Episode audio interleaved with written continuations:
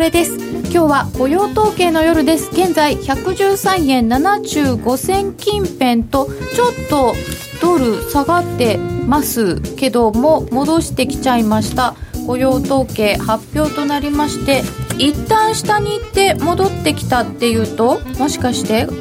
小川さんがおっしゃってた？通りになってる？かもしれない？下結構瞬間下でしたね。本当に瞬間ちょっと瞬間すぎませんかねこれ。あ。うん。数字がちょっとねどういう数字が出てるのかなえー、と失業率3.7%えー、非農業部門雇用者数は13.4万、うん。18万5千の予想に対して13万4千。ちょちょっとそれは良くないのですが？失業率が3.7%は良いのですが、うん、そしてまだ出てこないよ。まだ出てこないね。まだ出てこないよ。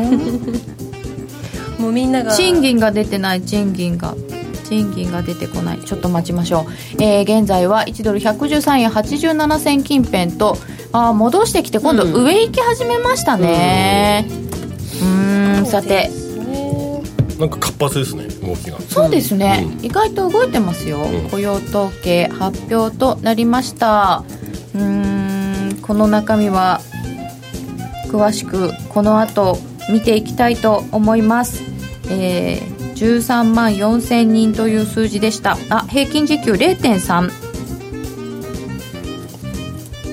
前月比で0.3変わらず。失業率は1969年以来の低さだおお一緒に出ている貿易収支は予想通りぐらい。こう分かりにくいですね。違うもの一緒に出てくるとね、うん、失業率そんなに低いんですね、うん、じゃあ nonfarm payroll がちょっと低くて、うん、 first impression 下だったけど意外と悪くないじゃんっていうパターンですか？パターンですかね、という反応をして一旦下に振ってみたものの、えー、113円の75銭まであって113円の90銭ぐらいまで戻してきちゃいましたという状況になっておりますえー、この後詳しくまた伺ってまいります。本日はソニーフィナンシャルホールディングス金融市場調査部長チーフアナリストの小川真紀さんをお迎えしております。よろしくお願いします。よろしくお願いします。そして FX プライムの小杉団長です、はい、お願いします。そしてノーディー。よろしくお願いします。そして今日雰囲気が違うゆきなちゃん。よろしくお願いしますみんなに言われてるんですけどちょっとゆきなちゃんの雰囲気が違う、えー、YouTube のチャット欄から皆様のご意見ご質問随時受け付けております。YouTube のチャット欄からお寄せください。みんなと一緒にトレード戦略を練りましょう。それでは今夜も夜トレ進めてまいりましょう。この後もじっくり小川さんに伺っていきます。この番組は真面目に FX FX プライム by GMO の提供でお送りいたします。さて、えー、9月の雇用統計、非農業部門雇用者数は13万4千人という、だいぶ予想より低い数字となりました。失業率は3.7%、歴史的な水準になりました。うんうん、そして、えー、平均時給が0.3%前月比でプラスと、前月と変わらずということだったので、ま、あ前月0.4だ、えーと、ちょっと鈍化ということなので予想通りですね、うん、私は今めちゃくちゃ笑ってるんですけど、はい、なんと前月分の非農業部門雇用者数が20.1万人から27万人に情報修正されてる。その分がだからこうアメリカ産の意向を感じる結果ですよね。13.4万人だからそんなに利上げのペースは上げないから株も安心だよみたいな感じを、ちょっとねメッセージ性を感じる調整というか、うん、調整なのかどうか分かんないですけど調整してる説？えでもこれ13.4万だ。なあれ下が、うん、27万？ええー、って上いったみたいな。そういう感じですよね。だから結局あのなんていうかなヘッドラインで出てくる数字っていうのに、はい、あの今って最近は本当にそのなんて言うんでしょう。AI, あの AI でもってあのもう組み込まれてるから、はい、そのえー、15万人以下だったら売るとか、うん、もうその売りサインになっててもバーンってすぐさもう数字が出た瞬間に売られちゃうんだけどいやいやちょっと待ってよとよくよく見てみると違うじゃんっていうようなことだと思うんですよね。だから、あの、13万4000っていうのも、確かに市場予想よりは低いんだけれども、決してものすごく悪い数字っていうわけではない。前月比で、はい、まあ、少なくともその 10, 10, 万人以上雇用が増えてるわけなので、うん、あの、で、失業率低いでしょうということで、で、賃金もそこそこでっていうところですと、そんな悪い数字っていうわけではないんですよね。結果的に見れば。まあ、程よいというか、むしろその、ね、あの、のりちゃんが今言ってたみたいに、すごいその、これがね、二十何万とかいう数字がバンとか出てたら、はい、それこそリスクオフになりかねないっていう感じではあったんだけども、うん、そうなってないというところで、程よい感じなんではないかという気がしますけどね、むしろ。足すと20万超えちゃいますもんね、うん、今月分が、その情報修正された分が。7万だもんね。うん、そんなに買える？という気もしないでもないですけど、ね、意外とぶれるんですよね意外とぶれますね前月の分っていうのはね。なんか5万人台だった時があること考えると1か月分って一体みたいな気持ちになりますね。それを言うならやっぱりこの前月比の増減の10万なのか13万なのか20万なのかで一喜一憂するって本当は誤差なんですよねもちろんもちろんそれはそうですね、うん、だからそこそこのそのあの予想に対していくらだったかっていうので取引してる人たちがいる以上はやっぱりある程度変動はするんですけれども、うんただその、やっぱり景気がどうなのっていうのを見るについては、やっぱりその2、3か月ぐらい、分ぐらいは、少なくとも3か月分ぐらいは連続して見ないと、あのトレンドというかですね、を見ないとあんまり意味がないのかなっていうところがありますよね。えー、さてこれを受けて一旦下に振ったけど戻してきて今114円台入ってきました。あ4円つけてるねまた、えー、そして時間外の10年債の利回りがちょっと上がりまして3.216、うん。うん、そうですよね、うん、そこが一番気になるとこなんですけど、うん、3.2ぐらいだったらそんなにびっくりすることでもないんですよね。ないですね。だからまあなんていうのかなそんなにそのあのまあ、長期金利がねちょっとずつ上がっていくっていうのは、はい、今短いところ短期金利があの利上げして上げているわけなのでみんながとても気にしているのはその長短金利差がなくなるっていうことを気にしている人が多いわけだけれども、あのでも長期金利が上がってくれれば、まあ、そのカーブはあるまま上に上がっていくっていうことなわけなので、はい、みんな一緒にこう 平行移動みたいな。そうそうなんですよね。だからやっぱりあのこう今まであの FOMC のあのドットチャートがね、はい、あのすごく注目されていてそれでその長期的な中中立金利って言われるそのロングタームっていうところが、うん、あの2.875だったかな、結構低めのところでずっとそのあのキープされてて3%割れるっていう数字だったので,、で長期金利もそれだったらあんまり上がらないよねっていうところで長期金利の足かせになっちゃってたようなところがあるんですよね。で今回それがちょっと3%まで少しじわっと引き上げられましたというところはあるんですけど、まあ、だからといって市場の、ね、短期金利の予想が変わったわけではないんだけれども、ただやっぱり少しそういうその直近利あのが全然動かなビタッと動かなかった状況からは少し変わってくるのかな。直近利もちょっと上がってくるんじゃないかなっていう気はしますよね。うん、ここまでが動かなすぎた低すぎたっていうところもありますか、うん、そうですね。ただやっぱりあのまだねそんなにあの長期金利がガンガン上がっていくっていう絵は描きにくいのは、うん、あの日本の長期金利とかドイツの長期金利とか低すぎるんですよねまだ。やっぱりそこが上がってこないとあのどうしても、うん、あのまあアメリカの金利は魅力的に映るのでじゃあみんながアメリカの長期債買いますっていうと投資家がみんなアメリカのね、国債に集まるとやっぱり結局は金利上がらないっていうことになっちゃう、ね、そうですよね、うん、金利って結局その欲しい人がいっぱいいて、うん、アメリカの国債を買うんだったら、金利は下がっちゃうわけですよね、需給要因っていうのも結構あるんですよね。そうですね、ありますね、だから結局、国際的に見て、どこの、ね、国債が魅力的かって言ったら、安心安全米国債。ででその利回りが結構ね先進国の中で一番高いよって言ったら そこにやっぱりみんなマネーは投資マネーは集まりますからね。でそうするとそれがアンカーされちゃうっていうかどうしてもその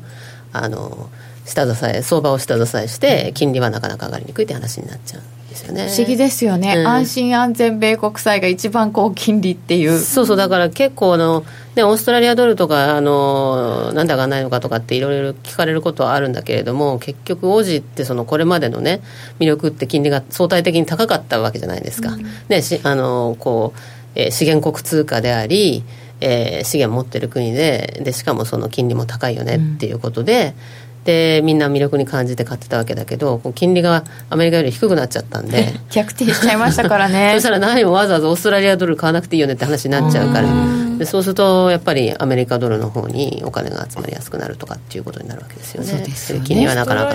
ただでさえ中国とかにも引きずられて、うん、あそうですね、うん、中国景気がどうかなっていう時には。そうですよね、どうしてもそれも足かせになっちゃうっていうところありますよね。さて40分になりました、現在は1ドル114円飛び1銭。もう思いっきり上でした。上の方々。おめでとうございます。もう一旦下行ってから上なんていう もう小川さんのすっかりですよ。上の人がみんな喜んでね。ねもう本当に。大して動かないですね。ね本当に。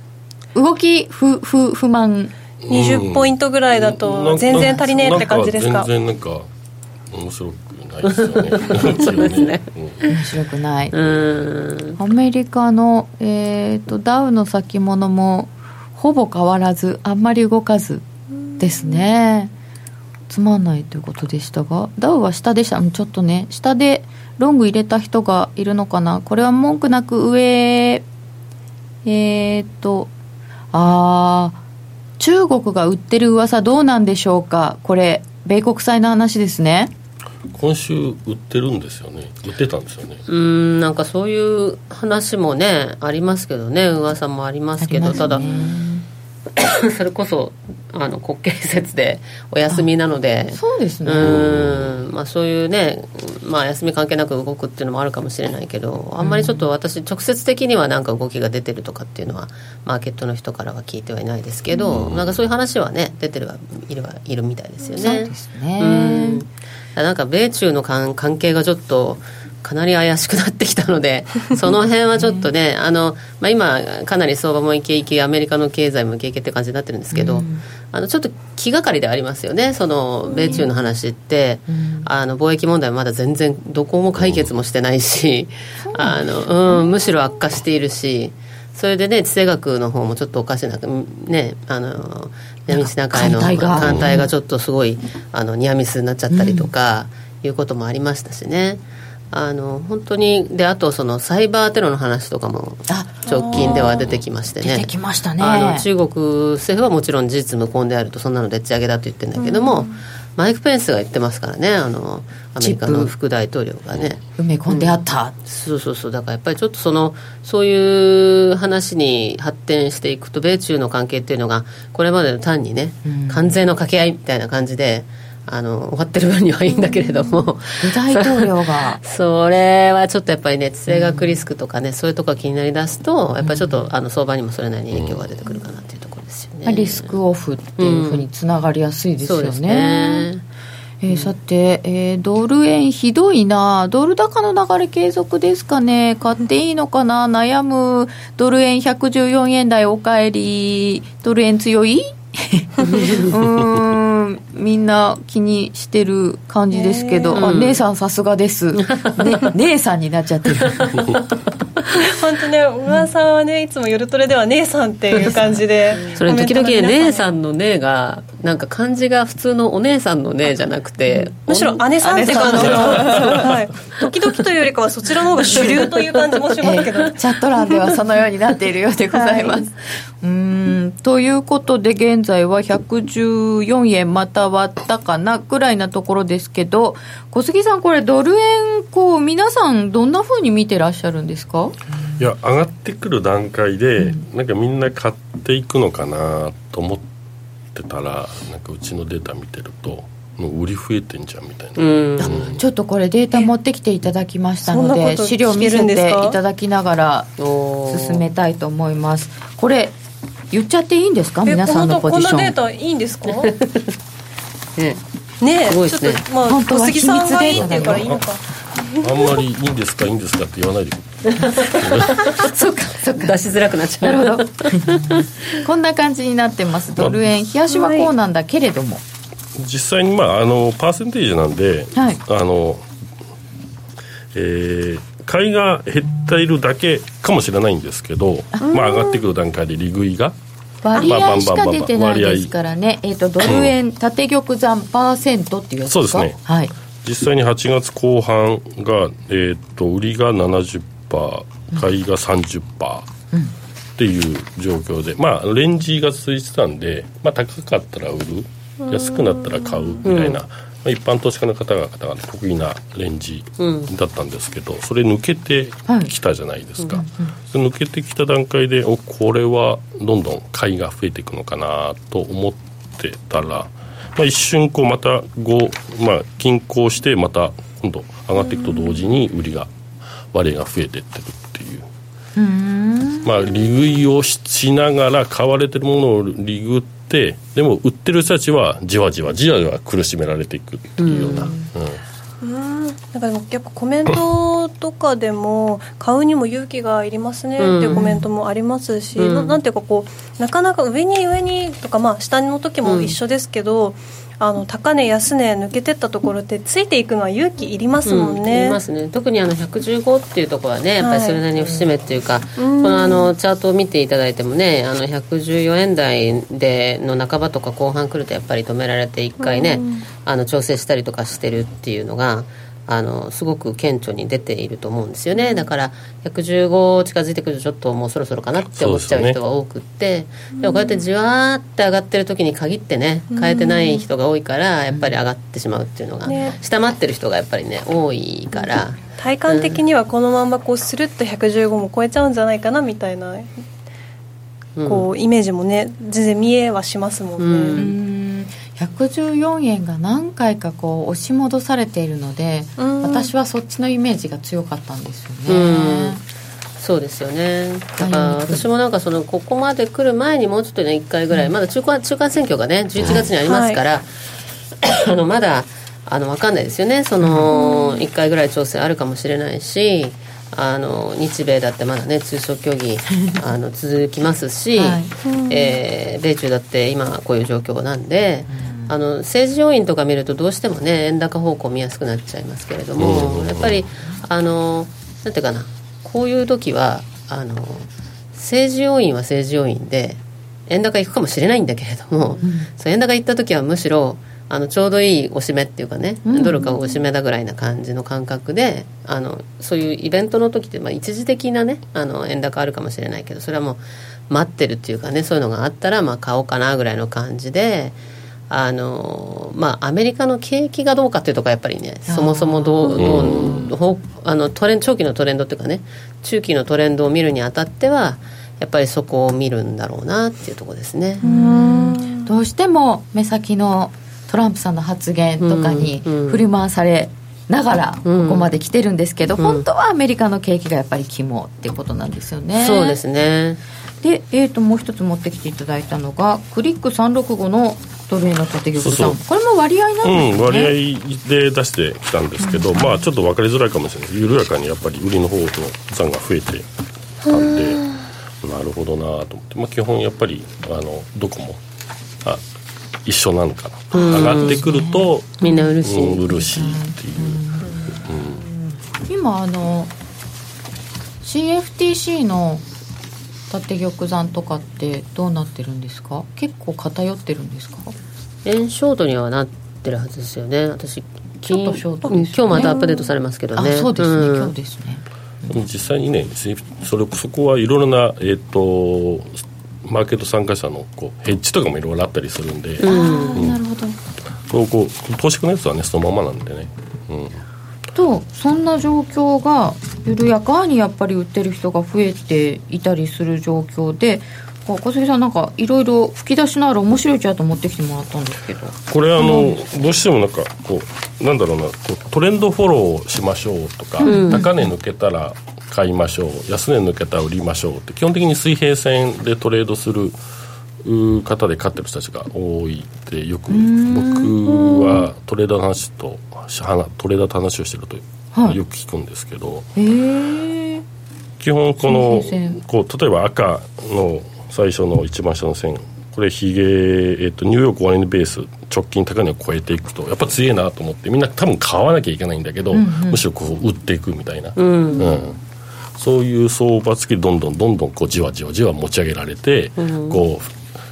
ポジションが悪くなってで見ていただくと面白いんですけど、えー、と直近昨日昨日か。昨日でまたあの5050ぐらいに戻ってきてるんで、うん、高値であの切らされてるんですよね。ああそういうのがこれ見て取れるわけですか。高値バーンついて、切らされてそれで陰線ついちゃうみたいな、うん、ああそういう人々の行動がこの陰線に現れちゃってる。現れてるのかなっていうふうにも。まあ本当一あの日本の投資家の方の一部だと思うんですけど、まあ、チャートにもそれが反映されてるのかなっていうふうに思いながら面白いなと思って。あなんか本当でも前回高値がこの時の安値とかそういうの多いですよね、うん、そうそうそうそう。うん。あでもやっぱそれめどにしますね。うん、どうしても。こうやってここまで来ましたよっていうところでじゃあここからどうでしょうかってみんな買いにくいな買いにくいなってなって 今度落ちてくると材料に伴って落ちてくるとみんな材料気にせずこう値頃感で買いに行くと、また下に行ってしまうと、今度高値で今度買いがたまってどんどんどんどん落ちていく下がってっちゃうっていうね、えゆきなちゃん気持ちとしてはどう？やっぱり。下がった時にショート入れたいんですけど、うん。でもそういうの上がっちゃう時がよく見るんですね。なのででもどっち本当に迷いますよね。だからチャート見てて、そこに合わせていきたいんですけど。難しいね。難しいですね。その逆に行っちゃった時の記憶がこびりついていたりして。回数自体はその方が多いですもん、うん、ただ金額の幅はやっぱりバーンって抜けた時が、一番だから、嫌な印象。しか残ってないので、うん、それでしてる時は、ねうん、そうかもしれないえー、ドル円について、まあ、私たちのポジションなんかもこういうふうに影響しているかなっていうのを小杉さんに見せていただきました、では、えー、この後の気になる事柄を小川さんにこの後伺っていきたいと思います。一旦お知らせです、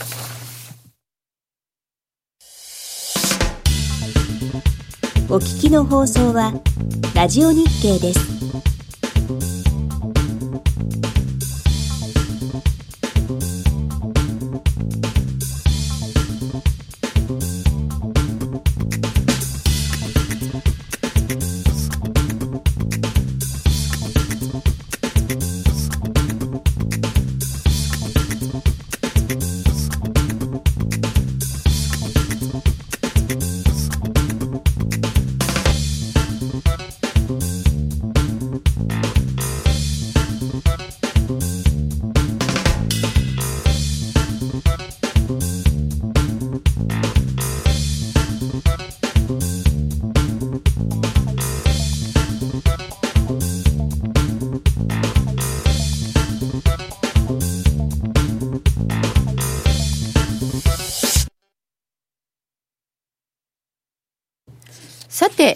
今日は小川真紀さんとともにお送りしております雇用統計の夜トレです。雇用統計は非農業部門雇用者数が13万4000人の増加と予想を下回りましたが、前の月の分が20万1000人から27万人に驚愕の情報修正。失業率3.7%、えー、時給の伸びは前月比で0.3%となっていました。でそんなに悪くないじゃんって1回上に行ったのに114円飛び7銭ぐらいまで行ってなぜかそこから折り返してきています。113円81銭ぐらい。戻ってきちゃいましたね。ねえ行ってこいというか、下にも行ってこいだし上にも行ってこいだしって感じになっちゃってちょっとなんか分かんないですね何が要因だか。あ10年債がアメリカ上がってるのかな。えっと時間外で、えー、3.216ぐらい。あ、うん、ちょっと超えてきましたね、うん、であでも別にそんなダウ下げてるわけじゃないですけど、そうか。じゃあリスクオフってほどでもないんですね。うんですけどね。なんかレンジ今日のレンジなめてる感じですもんね、うん、結局ね。レンジなめてる。ああ上と下を。そうそうそうそう。私はあのまたなんか ななめてるってあのこうちょっとバカにしてる的ななめてる。うん。あ今日の間をねそっちだと一瞬思っちゃいました。思ってました？あそうそういうふうに言わないんですかね。いや言いますよね。言いますよね。上と下を舐めてる、はい、なるほど。じゃあやっぱりトレンドは出てないってことですよね。まあ出てないっていうことでしょうかね。ただそのドルインデックスの動きってやっぱりちょっと気にしてて。はい、はい。あのー、まあ、直近で9月とかは結構ドル安だったんですよ。はい、はい、これドル安円安であのリスクオンで円安の方が力が強いから結局ドル円で見るとドル円は上昇してますっていう動きだったんですね。でこれはあのなんなんでいいかっていうとあのトランプ政権があのドルについては今ちょっとあのしばらくね為替の話をあの割とこうトランプ大統領がするようになって、はい、それで出てた時期ありましたけれども、うん、直近はちょっと口をつぐんでるというか、日本についてもなんか特には言わないし、うん、あのというところだったと思うんですけれどもそれはドルインデックスちょ割とあの落ち着いてたっていうところあったと思うんですね、で今度ドルインデックスが今また再び上がってきてそれで100とかねまた近づいてきたり超えたりするとあのこれはあの FRB もそうですけど、まあ、イエレン議長とかもね100、はい、あの超えてった時にちょっとドルが高いのは、うん。あの問題だっていう趣旨の発言をしたりとか。あドル高はやっぱりねちょっとそのそれが ISM とかにも影響してくるようになるとっていうところはあるんですけれども必ず100いったから何何かねあのそこを分岐点にアメリカがギャーギャー言い出すとも限らないんだけれどもただあの一つねちょっと指標にはされているところっていうかあのドルインデックスで100っていうところはね近づいてくるとちょっと嫌だなっていう感じはそのまたあの政治要因とか政策の方にちょっと跳ね返ってくる可能性があるかなというところで少し気にはしてますけどね。春先90割れぐらいがあって今95ぐらいまで戻してきました、うん、17年が100超えだったんですよね。そう。でその時はそれで結構話題になりましたしで最近聞かないかそうそうそうですね。だからその後ちょっとドル安っていう流れだったんですけどまたちょっと戻ってきてるっていうところですかね今。うん。ドル指数ドルインデックスそうです、ね、もちょっと見ておいた方がいいかもしれない、はい、うん、えー、さてそして、えー、小川さんに聞いてみたいことをいっぱい、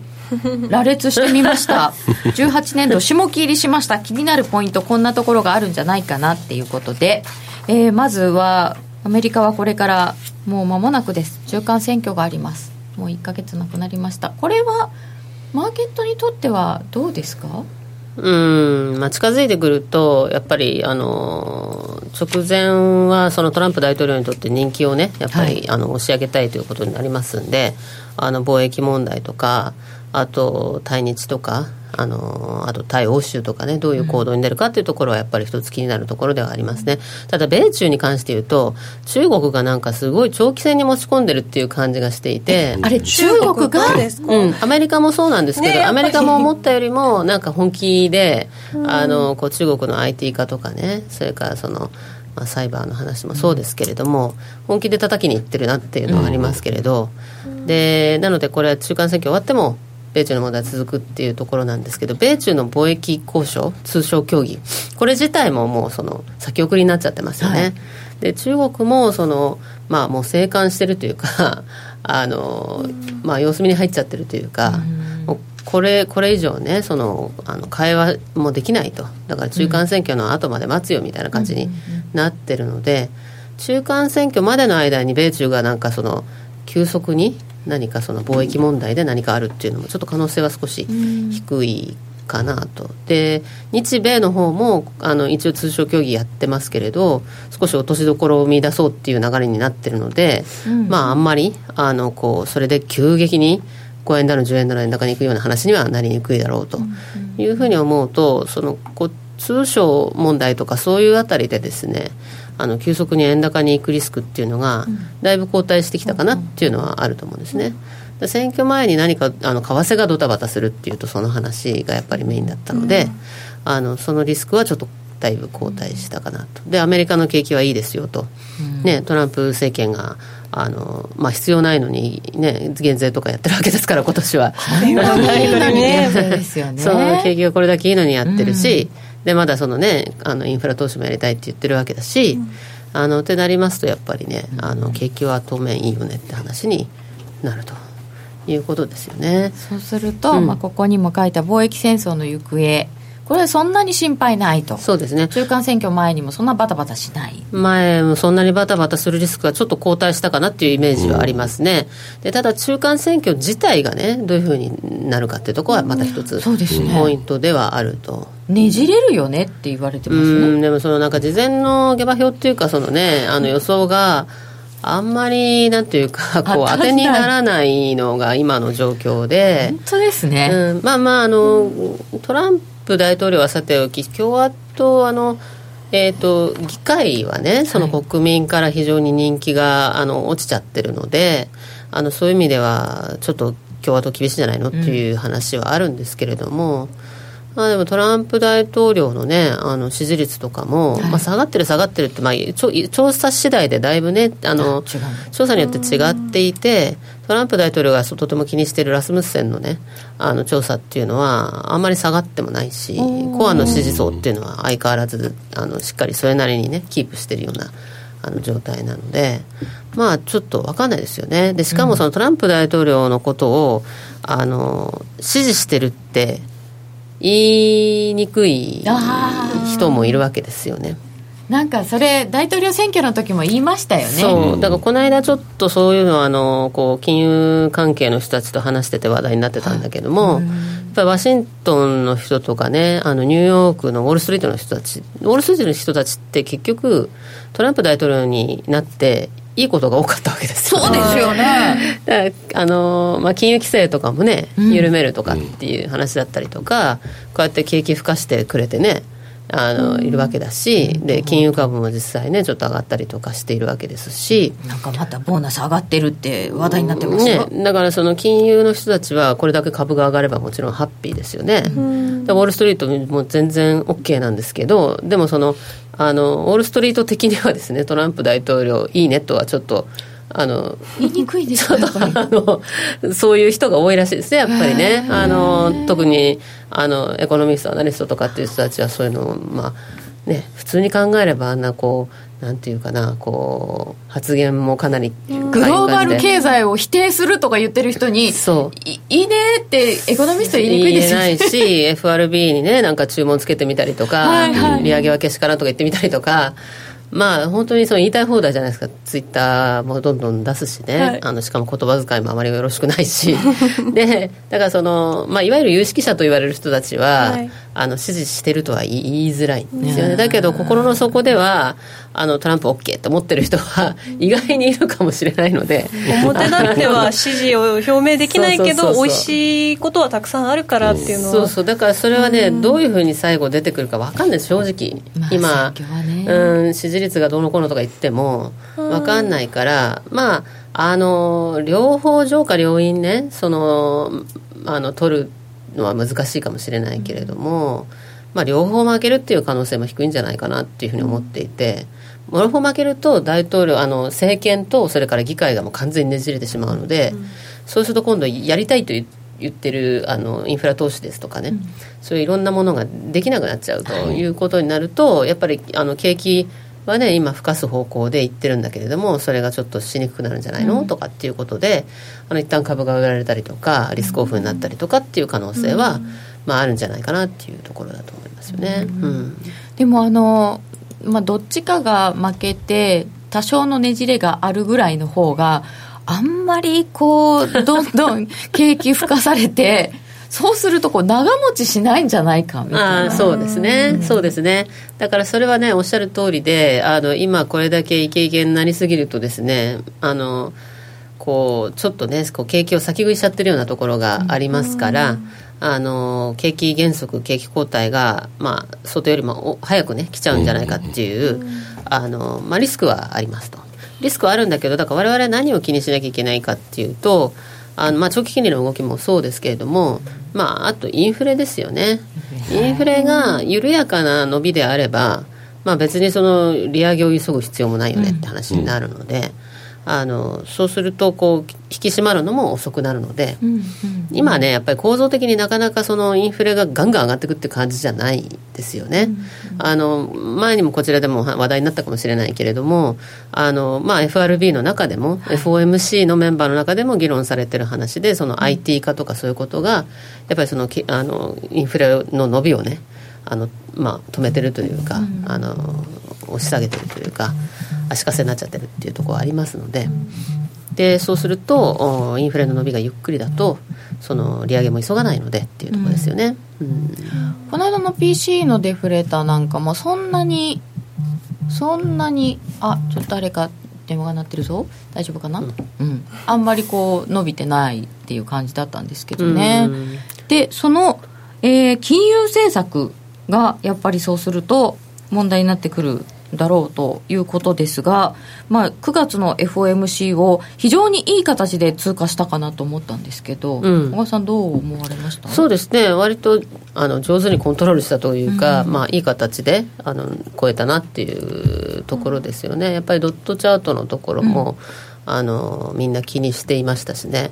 あのそこもやっぱり先をちょっと上げるんだけど、手前は横ばいみたいな形にしてしまって。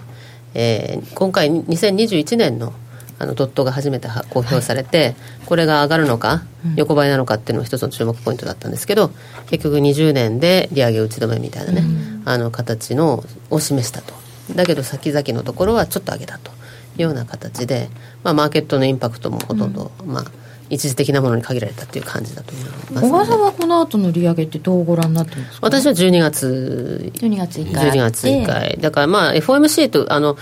うちの見通しって基本的にそのあの FOM マーケットではちょっっと少ないと思うんですけれども FOMC の見通しとあのちょっと同じなんですね今。そうですか、うん、じゃあ19年3回 ,3 回、うん、っていう感じですね。でだからうん。まあその今マーケットの見方っていうのがちょっと若干低すぎるんじゃないかなという。そうですか、うん FF 金利先物とかから見たそのねあの金利予想っていうのが織り込んでないですよね、うん、織り込んでないからやっぱりちょっとねあのこういい数字が出てきたりなんかするとすぐこう直金利がヒュッてなったりとか、マーケットがはあのちょっと反応したりとかいうのはその全然織り込んでないからっていうとこですよね。来年3回をちゃんと織り込んでくると、うん、中年債ってもうちょっと上でいいんですよね。上でいいですね。上でいいと思いますけれども急に上がるとこがいい。うん、そうそうそうそうそうそう。そうですね。でそうすると例えばドル円だったらアメリカ側がそうやってあなんていうんですかね粛々と金利上げてって、うん、日本は全然動かないんだったら、うん、金利差拡大するよね、はい、って話になりますよね。で、ね、日本は多分動かないですよね、うん、動かない。動かないし動けないしっていうところだと思うんですけど動こうとはしてるんじゃないですかきっと。動くのはどちら方向に、ね、あの、うん、あの長期金利が今のままだとやっぱり日本の金融機関結構厳しいですよね、うん、だから金融仲介機能があってずっと言ってるけれどもそれはその今回のねあの7月の時にはあの黒田総裁は結局その金融仲介機能って言ってもその債券市場が干上がっちゃってるっていう説明しかしなかったけれどもそれは金融機関の収益性の問題っていうのはやっぱり非常にあって、こんなに金利潰れちゃうとねやっぱりちょっとそのこの状況が長く続くと厳しいっていうんで、うん、あの長期金利別にその短期をガンガン上げていくって利上げしていくって話じゃなくて、うん、あのイールドカーブを立たせましょうってその要するにちょっとでも長期金利が上がるっていう方向にしたいとは思ってると思いますよ。差をつけたいわけですよね、うん、だから多分次やるとしたら10年債の利回りのその今のね YCC っていうイールドカーブコントロールで、あの10年債の利回りを0%金棒言ってるわけですけどピン止めしてますけど。その今の金棒っていうのは変わらないわけです。0%でピン止めしてる状況は変わらなくって、うん、ただ上下の変動を少し広げましたと、うん、これもうちょっと広げましょうとかね、うん、そういう話になったりですとか、あのあとはその10年債の目標をちょっと上げるとかっていうこと、まあ、そうすると利上げになってしまいますのでね。で、ね、利上げになってしまうのは説明が今の状況だとつかないんですね、なぜかというと7月の時の今回のその政策変更。政策の微調整ですよね。微調整 っていうのはあれはあのえー、緩和を維持するため、うん、今の緩和政策を強化するために強化したいんだけれどもこのままやってると金融仲介機能が損なわれるのでちょっとその長期金利の幅をつけましょうってそういう話ですよね、うん、だから緩和を維持するためと言ってしまってる以上は利上げはしたらおかしいですあそうですね。緩和なん利上げをしちゃいけないんですよ、だからその10年債の目標値を上げるとか、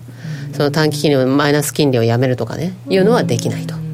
いうことなんでそこをちゃんと説明つけるためには日銀がやっぱりあの今後のねそのどういうふうに出口に向かっていくのかとかそういう道筋をある程度あのつけてあの公表した上でやるっていうこうなったらこうしますよっていうなんかこう条件というかですね。ある程度示した上で次のステップに踏まないといつまでも緩和を維持するためっていう説明じゃないとできなくなっちゃいますからね。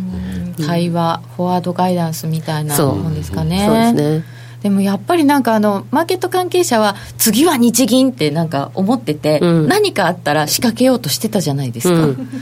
ややっぱりなんかでもやらないわけにいかないんだよねっていう感覚は、うん、みんな持ってるんだろうなと思うんです、ね、そうですね。そうなんですけどやっぱり為替市場がねものすごく反応してしまうと、だから17年も結局ユーロがあれだけ上昇してしまって年間で15%ですかね、うん、タイドルで上昇したのは、結局あのドラギ総裁が出口をちょっと匂わしちゃったんで、う わこれはユーロ買いだって別にね金利差から言ったらアメリカの方が高いのにそうですね、うん、のなのにみんながユーロを買うとタイドルでっていうことになると。そのユーロの方は出口に向かう動きはまあもう一応表明はしてるわけですけど、うん、ここから踏み込むのはなかなか難しいんですかね？そうですね。ちょっと今の状況ですと、うん、なかなかちょっとねこの間ドラギ総裁が少しそのインフレが上がるみたいな発言をして少しユーロがキュッて上がったりとかした日もありましたけれども、はい、でも今のインフレの状況だとなかなかそん。なに出口を急ぐような状況ではないし、しかもイタリアが、うん、あれやっぱりどど心配ですかね？まあ、やっぱり心配ですね。イタリアは心配ですよね。うん。で放満財政っていうかねそのばらまきっていうことは選挙の時からまあ言われてたわけですけれどもあの実際にそういうね予算とかっていう形になってくると、うん、格下げリスクとかっていう話にもなりますし。自国通貨があれば問題はないんだみたいなことを言っちゃう方がいたり。そうですねでもなんかやっぱりその制限自体がもうそもそも反ユーロだったりとかかなりポピュリズムにあの傾倒してるあの方向の政権になってしまったのでもともとリスクはまあやっぱりあって。そうですね、うん、ずっと言われてきたそのポピュリズムの台頭みたいなのの、えー、延長線上にあるわけですよね財政問題って言っても。そうですね。だから結局そのそうすると今度ねあの長期金利がこうやって跳ねちゃうと、うん、あの金融機関もまた厳しくなりますからね。イタリアの。うんイタリアの金融機関にとっても、まあ、調達金利も上がりますしあのということになりますからやっぱりちょっと厳しいですよね、うん、と今ちょっとユーロも買いにくいんですか？うん、ユーロも買いにくいですね、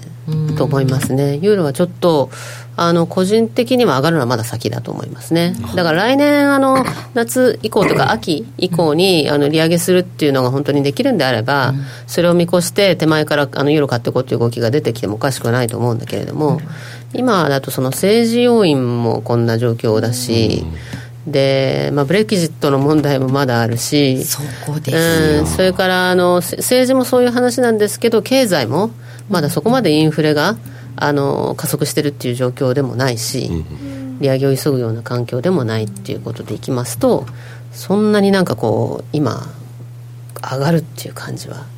うん。すごく上がるっていう感じはあんまりないですよね。今チロッと出てきました。ブレグジットですよね。もう日がないですけど、でもこの間メイさん何ですか？踊りながら出てきたの？なんか映像ねツイッターでよく流れてダンシングクイーン踊ってましたよね、踊ってた。演説しに出てきて、うん、もうもうなんか吹っ切れたんですか？メイさ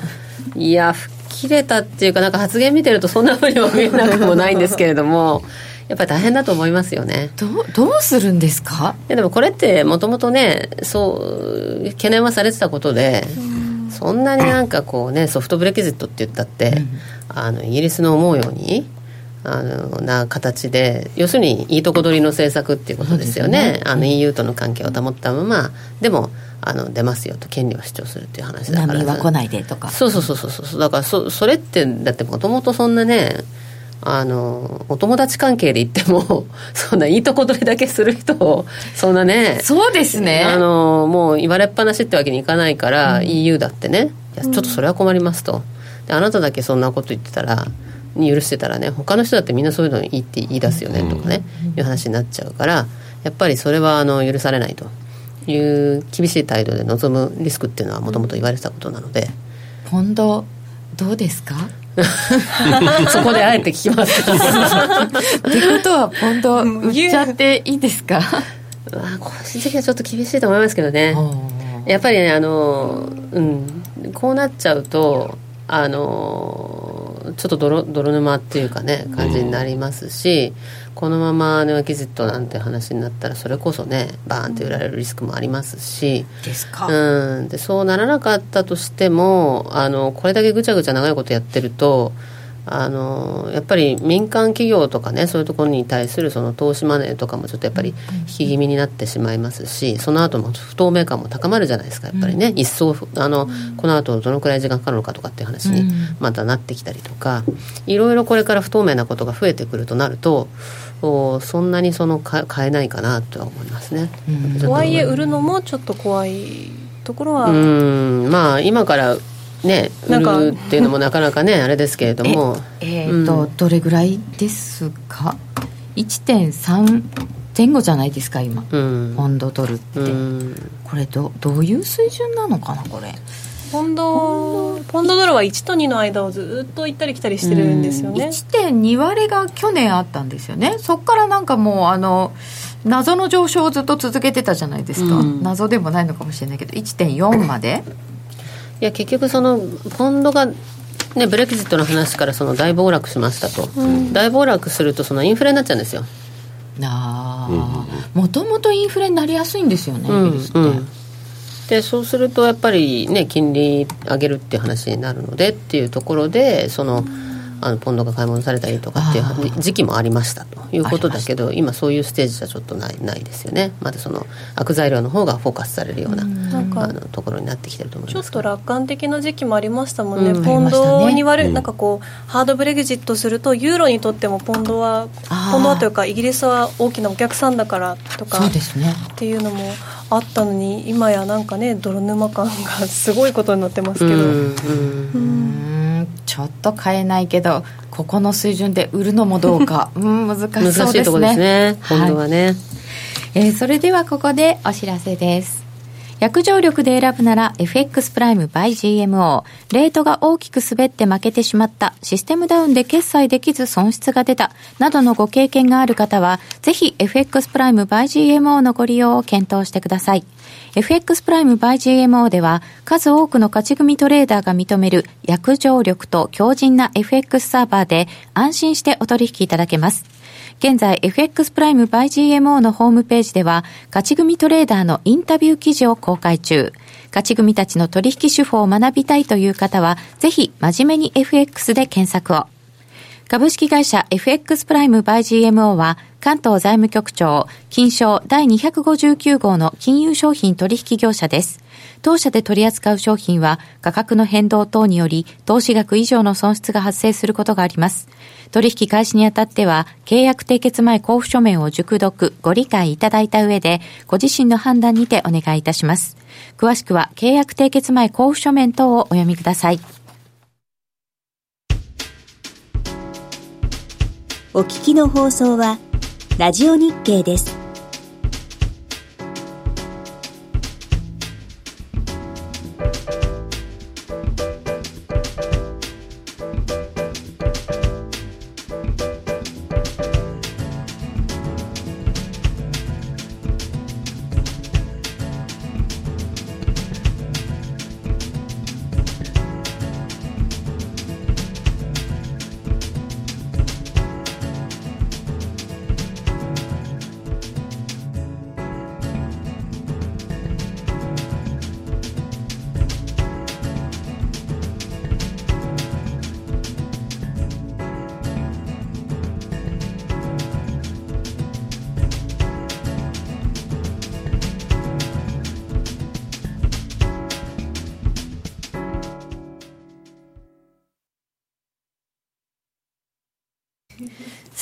ここからは小川さんに長期的な視点で景気、経済についてお話を伺っていきましょう。小川さん、引き続きよろしくお願いいたします。お願いします。結局、要は経済だよっていうことだったんですけど、今回、あの、ソニーフィナンシャルさんが中期経済見通し、長いのを出された。そうですね。初めての試みで、うん、あの四半期に一遍レポートを出そうっていう話になって四半期レポートですね、うんうん、えー、を出す出すことになりました、はい、それで、えー、2022年まで22年ちょっと頑張って予想してみようと。いうことで1234じゃない間違えた4年、うん、そうですねまあ、数えられた回大体19年20年までぐらいっていうのは多いんですけれども、うん、ちょっとその先を出してみようということででね、あのー、私たちの見通しで、まあ、今ちょっとこれあのソニーフィナンシャルホールディングスのホームページ行っていただくとどの程度もご覧いただくことが可能なんですがあのー、メインシナリオのとこですね。これ2020年以降も拡大って書いてあってすみませんこれまとめていただいてありがとうございます。あの、えー、原則景気減速特にアメリカの景気減速ですけれども2022年以降っていうふうになってるんですよね。でそれはね世の中とちょっと違うんですよ。一般的にはもう2019年とか2020年ぐらいから原則始まるって言ってるところが多いですがあのそれはまだ大丈夫っていう考え方なんですよね。何が違うんですか、うん、あのやっぱりねあのこう長短金利があのフラットニングするっていうのをすごく気にしていてみんな、うん、あの短期金利上げてって長期金利が上がらないと、あのフラット化するのででこれが景気減速の、えー、前振りっていうかね兆候であるっていうふうな見方が多いんですけどそもそも金利の水準自体がものすごく低いので。あ今はね、うん、だからそれは全然余裕でしょうというところなんですよね。あのまだ余裕があるということで。で、潜在成長率ってありますけどそれに対してあの超短の実質金利が上回った時っていうのがあのやっぱり引き締まってる景気が引き締まってるっていう状況になって、うん、過去にもそういう時はその景気、えー、減速だったりとか景気後退に陥る。実際にそういう傾向があったんですけれども今全然そういうね、あのー、まあ、3%まで金利が上がってもあのインフレがまあ2%として、うん、えー、実質は1%なわけですよね。で潜在成長率はアメリカが2.1とか2%ぐらいっていうふうに思うと、全然まだそこはあの余裕があってですね、それがもう実際に2%を超えてくるというふうにならないとあのまあそんなに景気が引き締まるっていうような状況にはならないということ金利だけ見てもダメなんですね、うん、潜在成長率だとか、うん、あとはインフレとかを見ると実質で金利どうどうなってるのか。そうそう。それがあのものすごく上がってくるとやっぱりそれそれはね景気引き締まってくるよっていう話に、まあ、なるんだけれども過去にも実際そうだったんだけれどもあの長短金利がフラットニング化しても両方とも1%ですごい低いところで、うん、あの実質ベースではね、あのこういるっていうことになるとそれはまだ全然そのまああの緩和的な政策っていうまだまだ緩和緩和的な状態ということが言えるということなんですよね。だからそういう意味ではまだ全然あの株があの、まあ、急落したりとか時々あるとは思いますけどもちろんポジション調整っていうのはね、うん、ありますけれども長い目で見た時にあの景気が、まあ、アメリカの景気後退っていうのはまだあの先っていう見方です。2022年以降っていう予想になってます。でもあの足元でこうちょっとだけ上がってきた金利がまだ低い水準だって言われてるんですけど、うん、30年債が3.25とか不思議って言われてたところを上回ってきて30年ものも上がると住宅ローンとかも上がっちゃうね、うんちょっと実体景気に影響してくるんじゃないのっていう見方が少しあるんですけど、うん、それはまだまだ先ですまだそこは先だと思いますよね、うん、実質ベースで見た時にはというところですけれどもと思いますね。だからあのそういう意味で言うとあの景気危ないねっていうふうにあのこ気をつけなきゃいけない時ってまだ先ではあるんですけれどもただじゃあ為替はどうかとかね。株はどうかって言った場合には為替はねあのそんなにあの景気ほどゆっくりではないというか、やっぱりその景気減速とかを先取りしていく傾向がありますので、あの個人的には、まあ、来年はまだいいでしょうと、うん、まあ、トランプ政権がねとりあえず続いていてで次の彼はあの大統領選を見据えてますからそうするとまたねあの何するかっていうとまた景気をよくしようとか株を上げようとかいう話になるなんか財源一体どこから出てくるんだアメリカの20年30年後の人たちがなんかこう気の毒になってきますね、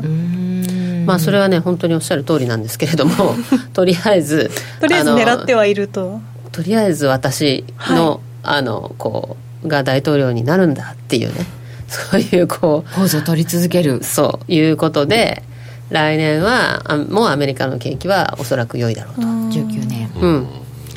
なると、やっぱり FRB は、えー、本人たちも言っているように、来年3回ぐらい利上げするでしょうと。い。うことになってで日米金利差拡大でっていう話になるとですね、はい、まあ、あの日米の実質金利差とドル円相場っていうのは非常にその相関性が高くって、はい、それで普通に計算すると、まあ、118ぐらいとかっていうね118、うん、来年末で118ぐらいとかっていう感じなんですよ。だから今も114だからそれ思えばそんなにまあ遠い話ではないっていう感じなんですけれども、ただその相場って大体オーバーシュートしますから、まあ大体まあ118から120ぐらいまで来年いっぱいで見ておけばいいのかなっていう感じですね。で、まあ、そのあたりがピークで、まあ、個人的にはその景気減速というのはもうちょっと先なんだけれどもとはいえ、あの2020年2019年2020年にかけて、まあ、実際に120円とかそういうところを到達するとするとね、うん、その先っていうのは2020年後半から2021年ぐらいあたりっていうのはもうちょっとドル安円高の方向を気をつけなきゃいけないと。ああ、もう、次を見始めますよね。そうですね。うん、やっぱりね、ちょっとある程度、あの、長期の見通し出そうっていう話になったのは、それも一つあって、あの、かなり、あの、少し長めに見ないとですね、あの、我々の見通しだと、ずっと右肩上がりになっちゃうんですね、だけど景気っていうのは必ず循環するので、どっかで減速は来ると。だからその原作がどこかっていうのを示してあげないと あの我々の見方を出さないといけないよねっていう話になってでそしたらやっぱり22年ぐらいまで出さないと原則どっから減速するのか分かんなくなっちゃうんでっていう話で。その詳しい道筋がメインシナリオサブシナリオなどに分かれて詳しく書いてあるのでソニーフィナンシャルホールディングスさんのホームページからぜひご覧ください。ぜひ、はい、お願いします。そして小川さんの新刊がありましてこれがですね今度はなんと仮想通貨ですよ。ビジネスパーソンなら知っておきたい仮想通貨の本当のところ。これどんな本なんですか？これですね仮想通貨の話だけじゃないんですね実は。ないんですね。通貨とかお金に関わる全般の話っていうことで仮想通貨の話ももちろん書いてありますけれども、えー、どちらかというとキャッシュレスのせあの未来とかですね。あのお金がどういう、まあ、払うっていう行為自体がどういうふうに変わってくるとか、あと資産運用の未来ですとかですね、あのそういうところまで少し踏み込んで書かせていただきました。通貨、はい、お金、まあ、キャキャッシュレスも含めて、うん、お金経済がどう回るかそうですね。ね。でやっぱり仮想通貨についてはあの個人投資家の方から結構質問が増えてきてたっていうのもあって、でも一方でそもそもね仮想通貨は通貨ではない